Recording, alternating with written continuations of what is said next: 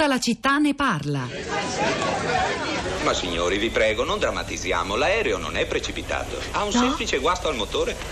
Un cortocircuito. L'aereo dovrà atterrare senza carello. E capirai, con due tonnellate di benzina può esplodere come una bomba. Quanto tempo dobbiamo vivere in questa angoscia? Dovete attendere. L'aereo girerà per sei ore nel cielo di Roma. Il tempo necessario perché consumi tutto il carburante. Non possiamo nemmeno comunicare con loro. Vi farò parlare con loro dalla torre di controllo.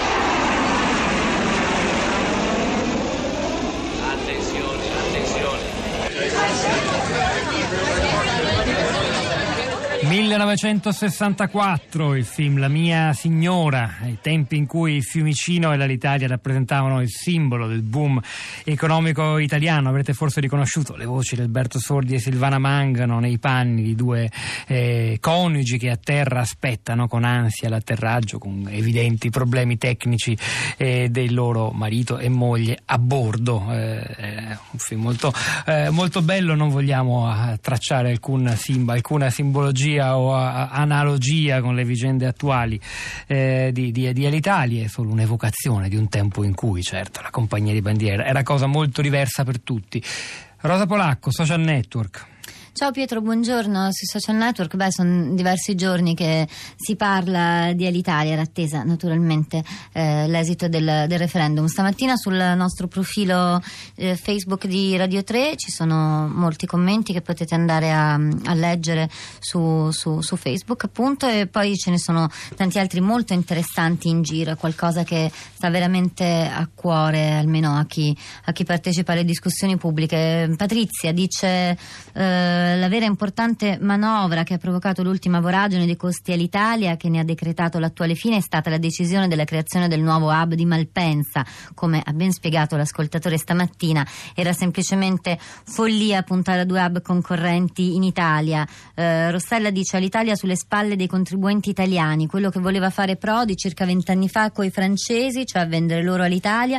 Berlusconi non glielo permise in nome della cosiddetta italianità.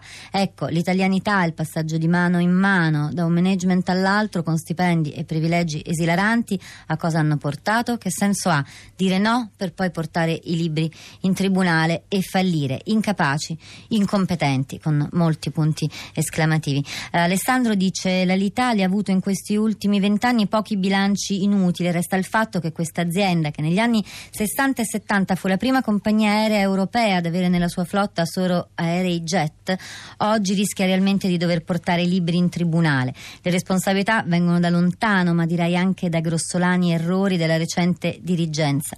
Tuttavia, pur comprendendo il naturale dispiacere per una compagnia aerea che a meno di colpi di scena dell'ultima ora si avvia verso il tramonto, devo ricordare che da anni gli italiani si fanno trasportare qui in Italia da Ryanair. Questo dovrebbe far riflettere. In Francia come in Germania tutto ciò non credo che accada. Qualcuno la chiama New Economy o altro, ma resta il fatto che c'è stata un'incapacità di rilanciare definitivamente questa compagnia aerea, che per inciso aveva tra l'altro i migliori piloti per preparazione ed esperienza.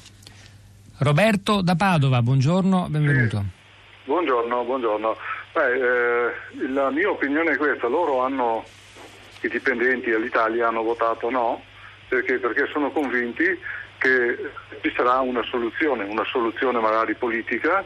E un loro, piano B, come dicono, piano che non ci sarà B, però dice il governo, quindi. Ma ci sarà, ci sarà senz'altro, perché ci, sarà, ci sono le elezioni tra non molto, no? Ci saranno eh, più tardi eh, nella prima parte del duemiladiciotto, quindi eh, lei immagina se eh, di fronte a uno sciopero, a un blocco degli aerei eccetera di Alitalia, il governo potrà rimanere indifferente.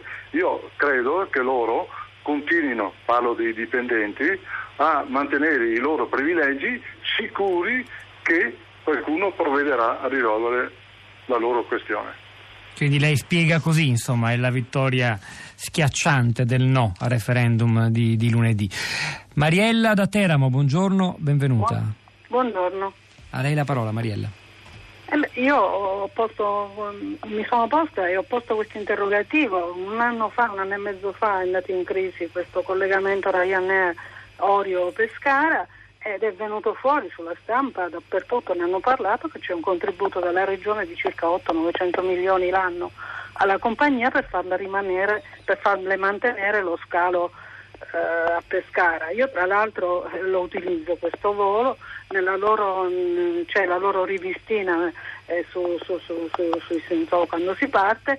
C'è una mappa impressionante, hanno scali in tutta Europa, un numero veramente sterminato, poi con, con gli ultimi che aggiungono, ma se hanno questi, questi riscontri, questi corrispettivi per tutti gli scali che aprono, insomma, mi sembra, cioè, ecco, molto bravo il, il patrono di Ryanair, ma chi, no, chi non lo sarebbe? Allora, come è possibile che questi otto novecento milioni l'anno per uno scalo, un aeroporto abbastanza piccolino, non venga configurato come un aiuto di Stato? Io è l'interrogativo che mi sono sempre posta, questa cosa non l'ho capita, fermo restando che con Alitalia basta perché abbiamo dato abbastanza, insomma. Grazie Mariella, è una questione che francamente non, non, non lasciamo aperta. Giampaolo da Parma, buongiorno. Ah, buongiorno a tutta la città. Io nel mio messaggio ho semplicemente detto che è una, una bella, parafrasando il Vasco, il grande Vasco, c'è chi dice no, ed è stata una bella lezione di dignità, soprattutto per il sindacato e anche per questo governo. Io penso che comunque da questa cosa potrà venire fuori qualcosa di bello, perché potranno esserci delle proposte fatte proprio da chi ci lavora dentro all'Italia, e finalmente farla decollare in modo decente e accettabile per tutti, anche perché di soldi pubblici è vero che ne abbiamo spesi, ma è anche vero che quei soldi pubblici sono stati spesi non per una compagnia eh, corretta, io stia bene, ma soprattutto per delle esigenze di potere che non, non avevano niente a che fare con, la, con le maestranze, e quindi io sono contento, ho passato un bel venticinque aprile, orgoglioso di questo no. Veramente. Giampaolo da Parma, una nota, diciamo, di, di ottimismo, forse l'unica emersa nella puntata di oggi che raccogliamo. L'Alitalia nasce come impresa pubblica nel millenovecentoquarantasette, raggiunge ben presto una posizione significativa su scala mondiale, poi dagli anni ottanta il trasporto aereo subisce una radicale trasformazione, il processo di liberalizzazione e privatizzazione delle compagnie statunitensi, l'introduzione di innovazioni tecnologiche, la nascita di nuove compagnie e filosofie di mercato trasformano radicalmente l'orizzonte, richiedono una strategia per fronteggiare la concorrenza, forse quella strategia che in Italia non è stata adeguata. Tutto questo in un consiglio di lettura che vi diamo, il libro Alitalia, una privatizzazione italiana a quattro mani di Roberto Di Blasi e Claudio Gnesut, uscito per l'editore Donzelli, che può essere davvero uno strumento eh, per orientarsi. La città di radio tre punto blog punto rai punto it, il luogo dove trovate eh, indicazioni su questo come su altri approfondimenti utili per capirne un po' almeno di più stamani. Rosa, di nuovo a te. Di nuovo a Facebook, Paolo dice: due proprietà, due management colpevoli di scelte fuori da ogni criterio imprenditoriale, l'effetto di un'onda lunga che è partita tanto tempo fa, quando tutti abbiamo fatto le barricate per difendere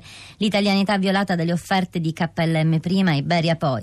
Allora via Bad Company, largo ai capitani coraggiosi e dulcis in fondo Etihad, che non aveva interesse a tenere competitiva una compagnia italiana. La verità, per destinazione e collegamenti Alitalia dovrebbe svettare in competitività e in numeri, ma ora la scelta è solo politica.